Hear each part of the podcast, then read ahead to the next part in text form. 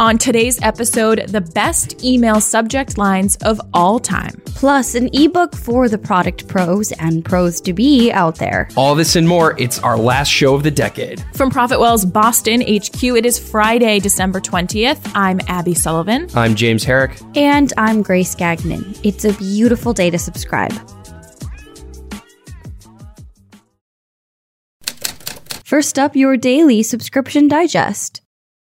So, Abby, have you ever seen a subject line you just had to open? Oh, absolutely. And I respect the hell out of it when it does happen to me. Okay, you're nerding out over marketing. Sounds about right. What's a notable one you've seen? Well, actually, the MealPal team used to have some really good ones. They were ones you love to hate, you know? Okay, give it to me. Like the unsolicited, please accept our apologies subject line, which included a message about me bagging a sad desk lunch or something with a $40 off coupon inside. Or the quote, there's an upside to your Monday subject line. It's like, okay, MealPal, brighten my Monday. I dare you. Okay, I like it. Uh, and you know, we're always trying to amp up the email game and get engagement from users or potential users. So we're pumped over this list by Sleeknote on the 115 best email subject lines they've ever seen. And they've got all the categories covered from personal to promotional, follow ups, and to those last chance, we hate to see you go. Ooh, okay, I am all about this. What are some you're digging, James? Well, the nickname subject lines got me pretty good. You know, including a person's name in the subject used to be considered as the epitome of personalization. But today, it's all too common. No longer is it enough to address a recipient by name directly in the subject. You need to talk to the recipients like you've known them for years. Chubbies is a great example of a brand that beautifully illustrates this principle. They started using nicknames instead of first names. So in an email to someone named Ricky, they called him Rickarino or the Rickster. I would fall for that every time. I've got all the nicknames in the land, so they're bound to guess one right. The follow up email is another challenge for so many, but the company Proven does it right with this one. We've reserved your spot in the formulations queue. In it, Proven uses reciprocity, which is our tendency to respond to a positive action with another positive action to invite potential buyers to return to their cart and complete their order. So much psychology behind this. I'm so into it. Yep, and Sleeknote has them all. We'll link to the resource in your subscriber newsletter because we know email communication ain't going anywhere anytime soon.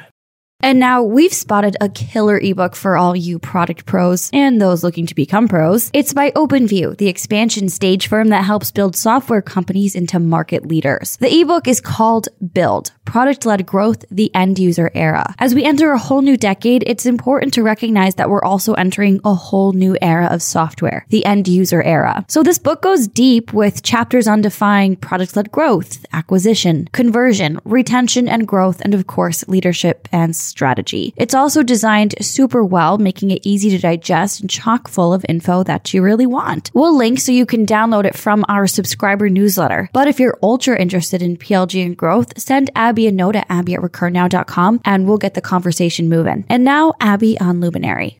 We know Luminary as the podcast subscription that had a tough launch back in April. If you don't know what that's all about, we'll link to a timeline in your subscriber newsletter. Luminary, a startup building a Netflix for podcasts, how many times have we heard that phrase, is now trying a new tactic to gain subscribers for its premium service. The company launched an Alexa skill that will allow podcast listeners to stream content on Echo speakers and other Alexa powered devices using voice commands. Luminary is also becoming the first podcast service to offer premium subscriptions subscriptions by way of Alexa voice requests. Listeners will be able to ask Alexa to, quote, start my free Luminary trial to gain a month of free access to Luminary Premium. Or they can say, Alexa, subscribe to Luminary to kick off their $7.99 per month subscription in the US. Despite its messy and controversial launch, which saw a number of podcasters pulling their shows from Luminary's service, the company has persisted. But will this help the Luminary cause? Perhaps they could use our resource on what makes customers want to buy. Just kidding, but not really. We'll link to that in your newsletter. And that's it for your December 20th subscription news. Up next, wise words from May Habib, Qordoba's powerhouse co founder and CEO.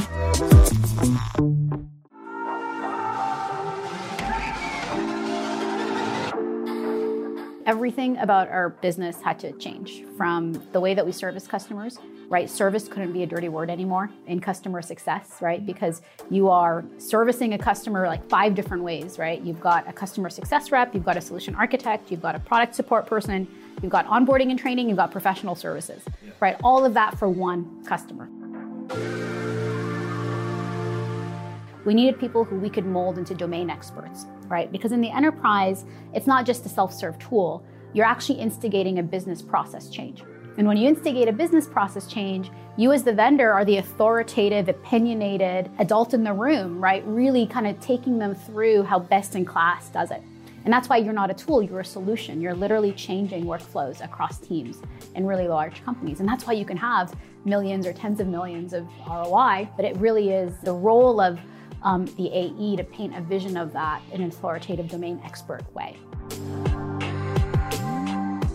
The other thing that we've done is record me and some of the early people talking about how does Braintree use Qordoba? How does Marriott use Qordoba? What are the workflows before and after?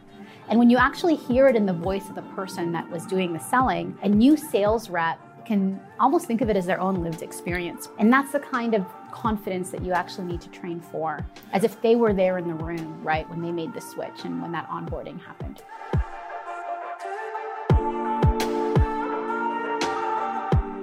And finally, a teaser for a pricing page teardown. We have a lot more we're cooking up for next season, dropping upon our return. Listen here for intel on past episodes and sign up for future.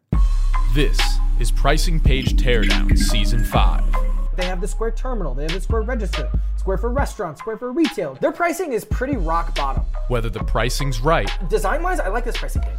or the pricing needs work, There's just a lot of improvement here that can be made. Yeah. they have the analysis and the subscription solutions. That willingness to pay has a really, really wide range, particularly topping out over a thousand dollars per month. Pricing Page Teardown. That's it for your December 20th episode of Recur Now. We will be taking a small hiatus for holiday madness, and we'll catch you back here in full force on January 6th. Cheers to joy, rest, and plenty of pie.